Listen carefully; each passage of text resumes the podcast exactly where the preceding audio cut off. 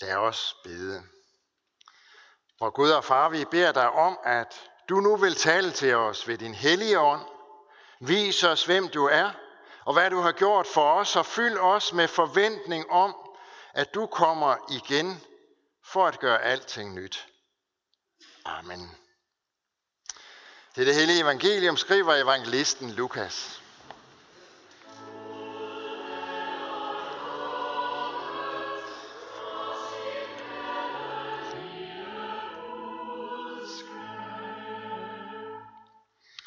Jesus sagde, og der skal ske tegn i sol og måne og stjerner, og på jorden skal folkene gribes af angst, rådvilde over havets og brændingens brusen.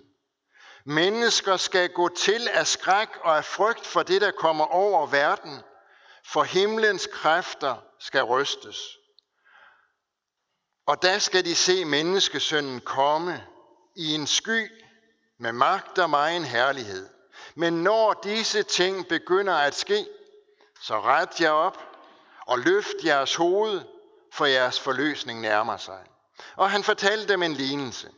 Se på fintræet og alle de andre træer, så snart I ser dem springe ud, ved jeg jer selv, at sommeren allerede er nær. Sådan skal I også vide, når I ser dette ske, at Guds rige er nær. Sandelig siger jeg, denne slægt skal ikke forgå, før alt dette sker. Himmel og jord skal forgå, men mine ord skal aldrig forgå. Tag jer i agt, så jeres hjerte ikke sløves af sviger og drukkenskab og dagliglivets bekymringer, så den dag pludselig kommer over jer som en snare, for den skal komme over alle dem, der bor ud over hele jorden. Våg altid og bed om, at I må få styrken til at undslippe alt det, som skal ske, og til at stå for en menneskesøn. Amen. Når man ser en, en fodboldkamp, så kan man øh, nogle gange opleve noget mærkeligt noget. Det, kan, det kunne man for eksempel øh, flere gange her i løbet af ugen, hvor de sidste kampe i de indledende grupper blev spillet ved VM i fodbold, således også i, i onsdags, da Danmark spillede kamp. Den kamp, man ser, i den kamp, der ser, man ser, der står der måske 0-0. Det er, der er ikke rigtig noget at råbe hurra for. Det er faktisk en rigtig trist kamp, ikke nogen store chancer, ikke noget opsigtsvækkende eller, eller noget af den stil. Alligevel så kan der ske det, at lige pludselig, så kommer der et jubelbrøl fra tilskuerne. Til synlandet så er der ikke øh, nogen grund til, at de jubler. Men når man så undersøger det lidt nærmere, så viser det sig, at det skyldes, at mange af tilskuerne står med deres, eller sidder med deres mobiltelefoner og de får notifikationer derpå. Og når de jubler, så er det fordi, at så er der blevet scoret i den anden kamp, som spilles samtidig. Og det har så også betydning for den fodboldkamp, man ser, og hvem der kommer til at gå videre i, i uh, turneringen. Det, der sker, det er altså, at, at der midt i den triste kamp kommer et budskab udefra, som gør den glade. Sådan er det egentlig også, vi må forstå dagens evangelium. Det er Jesus, der taler om den dag, som skal komme, hvor folk skal blive grebet af angst og blive rådvilde over havets og brændingens brusen. Mennesker skal gå til af skræk og af frygt for det, som kommer over verden. Det lyder ikke lige frem som noget, der er værd at råbe hurra for. Det lyder slet ikke som noget evangelium. Alligevel så sender Gud med dagens tekst et godt budskab til os udefra.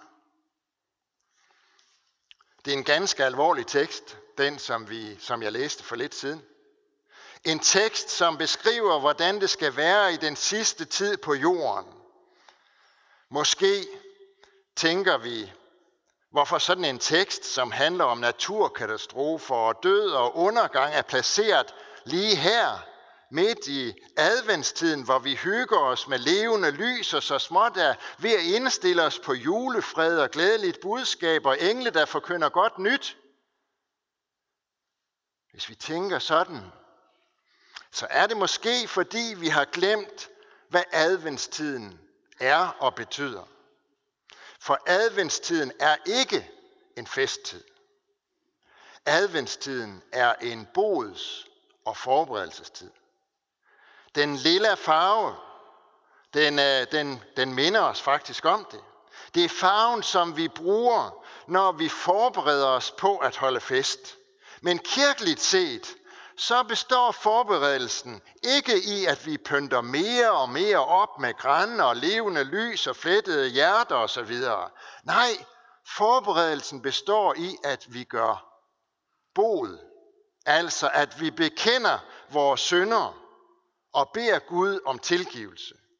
Og gør os klar til at tage imod Guds glædelige budskab til syndere. At bekende sin synd det begynder jo med, at man erkender sig selv som en synder. Ikke, som, ikke bare som en frase, der bliver fyret af, eller som en letkøbt teori, som man er lært at holde for sand, men virkelig gør den erkendelse om sig selv og sit eget liv, at hvis jeg alene med alt det, der er mit og det, som jeg er, hvis jeg skulle stå for en Gud, stå til regnskab for livets Gud, så var der ikke noget håb for mig. Så var der ikke noget håb for mig. Så ville jeg være fordømt for altid, fordi jeg er en sønder, og fordi jeg overhovedet ikke formår at være andet end det. Uanset hvor meget jeg prøver. Derfor har jeg også så ufattelig meget brug for Guds nåde, og brug for, at han tilgiver mig min synd. Den øvelse, den bliver vi aldrig færdige med at gøre. Og derfor har vi sådan en bods- og forberedelsestid forud for både julen og også påsken. En tid, hvor vi gør os klar til at tage imod det her glædelige budskab til os og feste for det. Sådan er det også, vi skal bruge adventstiden. Det er en tid, hvor vi har fokus på Herrens komme. Sidste søndag hørte vi om hans komme, som den sagmodige konge, der kommer på et æsel.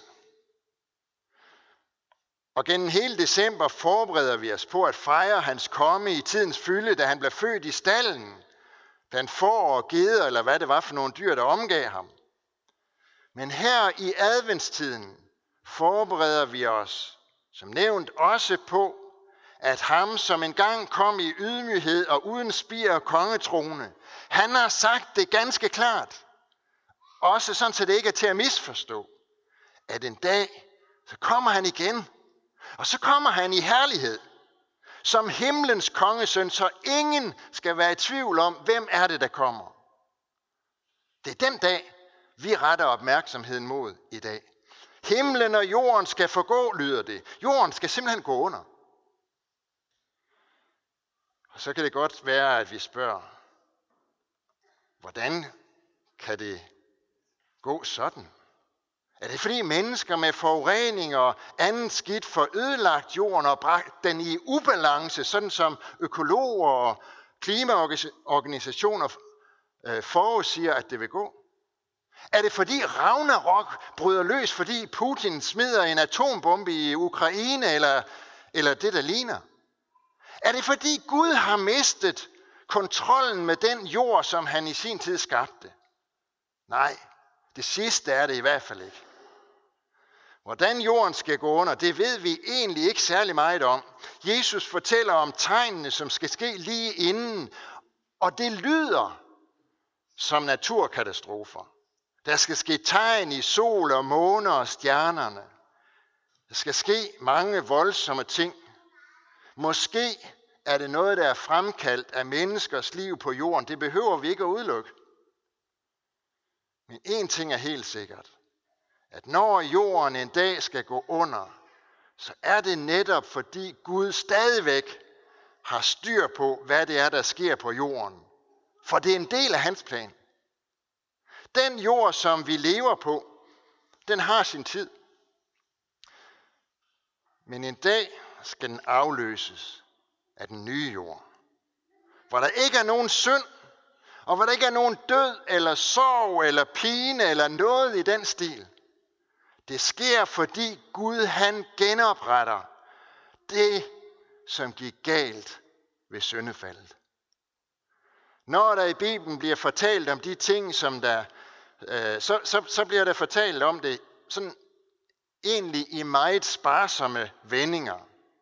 Men en ting går alligevel som en rød tråd gennem hele Bibelen, nemlig at alting i hele verden er underlagt forgængelighed på grund af syndefaldet. Og det gælder altså også i jorden. Den er underlagt forgængelighed. Så en dag skal jorden ikke længere bestå. Vi kan have svært ved at forholde os til det i et moderne samfund med et naturvidenskabeligt verdenssyn, men sådan er det, Guds ord taler til os. Det kan godt lyde som et trist budskab, som der ikke er meget grund til at råbe hurra for. Men som tilskuerne på et fodboldstadion kan få et budskab udefra, som får dem til at juble, sådan er det Gud med dagens evangelium sender et godt budskab til os. Vi skal nemlig ikke se os blinde på al ulykken og alt det, som lyder så forfærdeligt og så gruopvækkende. For når jorden går under, så hænger det sammen med, at Jesus kommer igen. Den Jesus, som vi kender fra evangelierne, det er ham, som kommer. Det er ikke en fremmed mand, som kommer farne ned fra himlen og stiller krav eller noget i den stil. Nej, det er ham, som vi kender.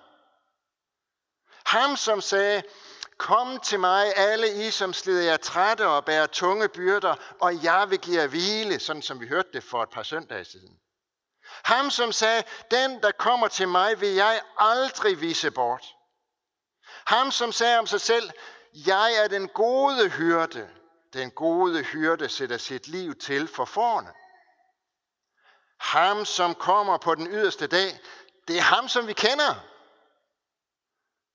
Det var det budskab, som Jesu disciple fik, da Jesus for sidste gang havde sat dem stævne på et bjerg, og de oplevede hans himmelfart. Da han var forstå, øh, forsvundet, da han var blevet løftet op, så, så så de to engle, som sagde til dem, Jamen hør, hvorfor står I her og ser op mod himlen i Galilea? Den Jesus, som er blevet taget op til himlen, skal komme igen på samme måde, som I har set ham far op til himlen. Den Jesus, som kommer på den sidste dag, det er den Jesus, som vi kender. Han kommer og viser os navlemærkerne. For at vi skal forstå, hvad er det, han har gjort for os til frelse. Han kommer som dommer, og den dag skal der holdes dom over mennesker. Det kan vi ikke, det kan vi ikke bortforklare. Vi kan vælge at se bort fra det. Vi kan leve vores liv, som om, det ikke er, øh, som om der ikke er nogen dom over menneskers liv. Men det er sjældent, at noget bliver rigtigt ved, at man ser bort fra det. Bibelen taler klart om, at den dag kommer, hvor der skal holdes dom over mennesker. Når Jesus kommer igen, så kommer han som dommer. Men, og lad os endelig få det understreget så kraftigt som muligt, dommen den afhænger ikke af, om jeg har levet pænt og ordentligt og været et ordentligt medmenneske, opført mig som jeg skulle og, og alt det der. For hvis det var grundlaget, hvis det var det, der skulle afgøres på, hvis det var det, der skulle holdes dom på, så var vi alle fortabte. Dommen afhænger alene af, om jeg har troet på ham som min frelser. Han kom til jorden første gang som et lille barn i en stald, blev født der blandt får og geder. Som voksen blev han hængt op på et kors og led døden som en sønder. Han gjorde det i stedet for dig og mig. Derfor afhænger dommen alene af, om vi har troet på ham og taget imod hans tilgivelse. Den dag, hvor han kommer igen, der kommer han som dommer, men han kommer også som den, der har fuldbragt alt til frelse for dig og mig. Derfor har den, som tror på ham som sin frelser, heller ikke noget at frygte, når han kommer. For dommen, den er allerede afsagt. Jesus han har selv sagt det til os på den måde. Den, der hører mit ord og tror ham, som har sendt mig, har evigt liv og kommer ikke for dommen, men er gået over fra døden til livet. Alt afhænger af, om vi tror på ham. Det er derfor, vi har adventstiden. Med bod og bekendelse af synd. Det er derfor, Jesus minder os om den dag, som kommer en gang. Han gør det for, at vi skal være redde til at tage imod ham, når han kommer. Tag jer jagt, så jeres hjerte ikke sløves, siger Jesus. Tag, tag dig jagt, for at du ikke kommer bort fra den livsforbindelse med Jesus, som du blev sat ind i, da du blev døbt, sådan som Marie i dag er blevet sat ind i den livsforbindelse med Jesus. Tag jer i agt, så I ikke sløves. Vi ved godt noget om, hvordan det er, når en, når en kniv eller en saks bliver sløv. Hvis en frisør har en sådan en fin saks til at klippe hår med, så dur det ikke, at han giver sig til at klippe i papir eller pap med den samme saks, fordi så bliver saksen sløv. Så er det i hvert fald ikke særlig rart at være det næste, der kommer ind og skal klippes. Hvis man bruger en skarp kniv til at lukke konservesdåser op med, så går det på samme måde. Kniven den bliver sløv, når den arbejder i et forkert materiale. Sådan er det også med os.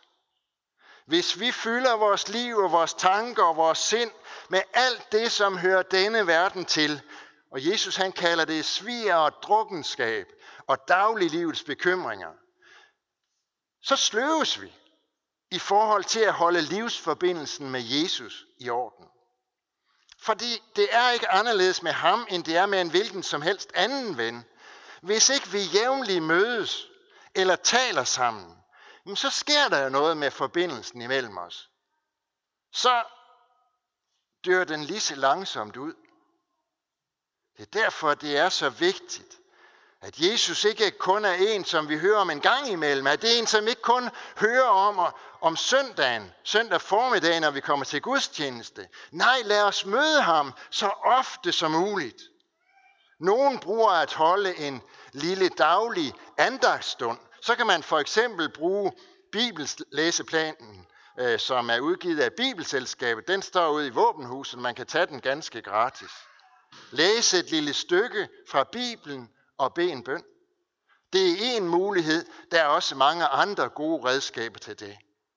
Det, der er vigtigt, det er, at vi læser i Bibelen, og på den måde møder Jesus.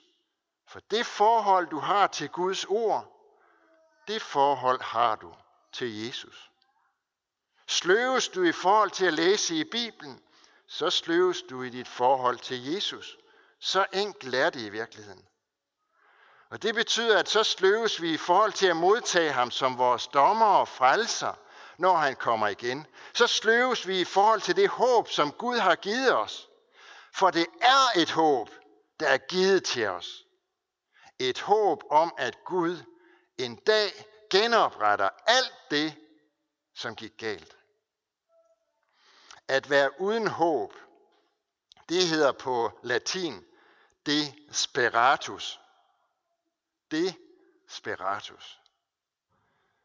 Det kunne godt være en påmindelse til os i dag, om at vi ender med at blive desperate, hvis vi ikke længere har noget håb for fremtiden. Fordi er der ikke noget uden for vores liv her og nu, som vi kan håbe på, ja, så må vi jo selv til at skabe os vores mål og vores egen mening med tilværelsen. Fylde den med alverdens stemninger og det, som vi lige nu kan finde på. Det bliver helt sikkert til en desperat jagt. Evangeliet til os i dag forkynder, at der er givet os et håb. Et håb, som ligger uden for os selv. Et håb, som forkyndes til os udefra og kan få os til at juble midt i alt det triste. Et håb om, at vores frelser en dag skal komme igen. Og derfor må vi sørge for, at vi ikke bliver sløve ved at arbejde i et forkert materiale, men redde til at tage imod ham som vores Herre. Og når vi så kender på tegnene, at nu nærmer tiden sig, ja, så må vi rette os op. Så må vi løfte vores hoved, fordi vi ved, at det bare betyder, at vores forløsning nærmer sig. Amen.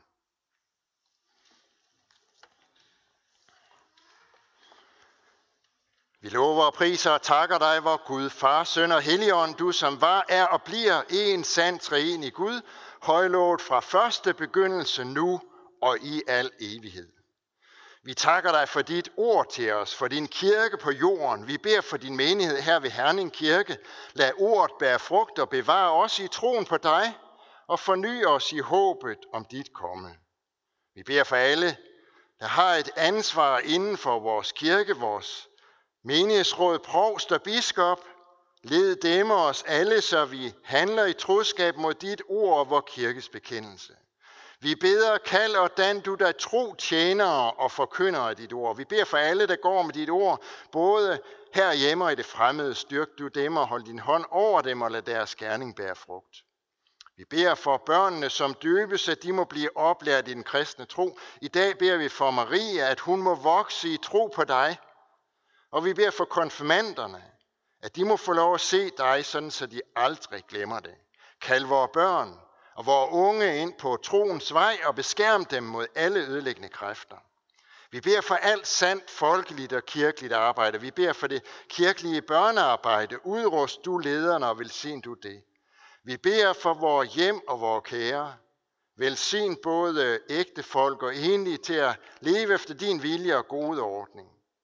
Vi beder for alle, der er sat til at styre vort land, for vores dronning og hele hendes hus, for regering og folketing, for alle, der er betroet et ansvar i stat, region og kommune. Led dem, så de forvalter deres ansvar ret. Og vær nær hos de danske soldater, som er udsendt, og alle, som gør tjeneste, for fred og retfærdighed i verden. Hjælp og styrk dem i deres gerning, og vær nær hos deres kære, som må bære bekymringens byrde. Vi takker dig for livet, og vi beder dig lære os at værne om det fra de ufødte børn til de gamle og døende. Vær nær hos dem, der har mistet en af deres kære, og vi takker for alt, hvad du har givet os gennem de mennesker, som vi selv har mistet. Vi beder også om, at du vil være nær hos alle, som er ensomme, være med de syge, de som er i fængsel, de som ikke har noget sted at være. Lær os at kende vort ansvar for dem, der lider nød. Alle disse bønder overgiver vi til dig, Herre. Og så takker vi dig, fordi vi ved, at du allerede har hørt vores bøn. Amen.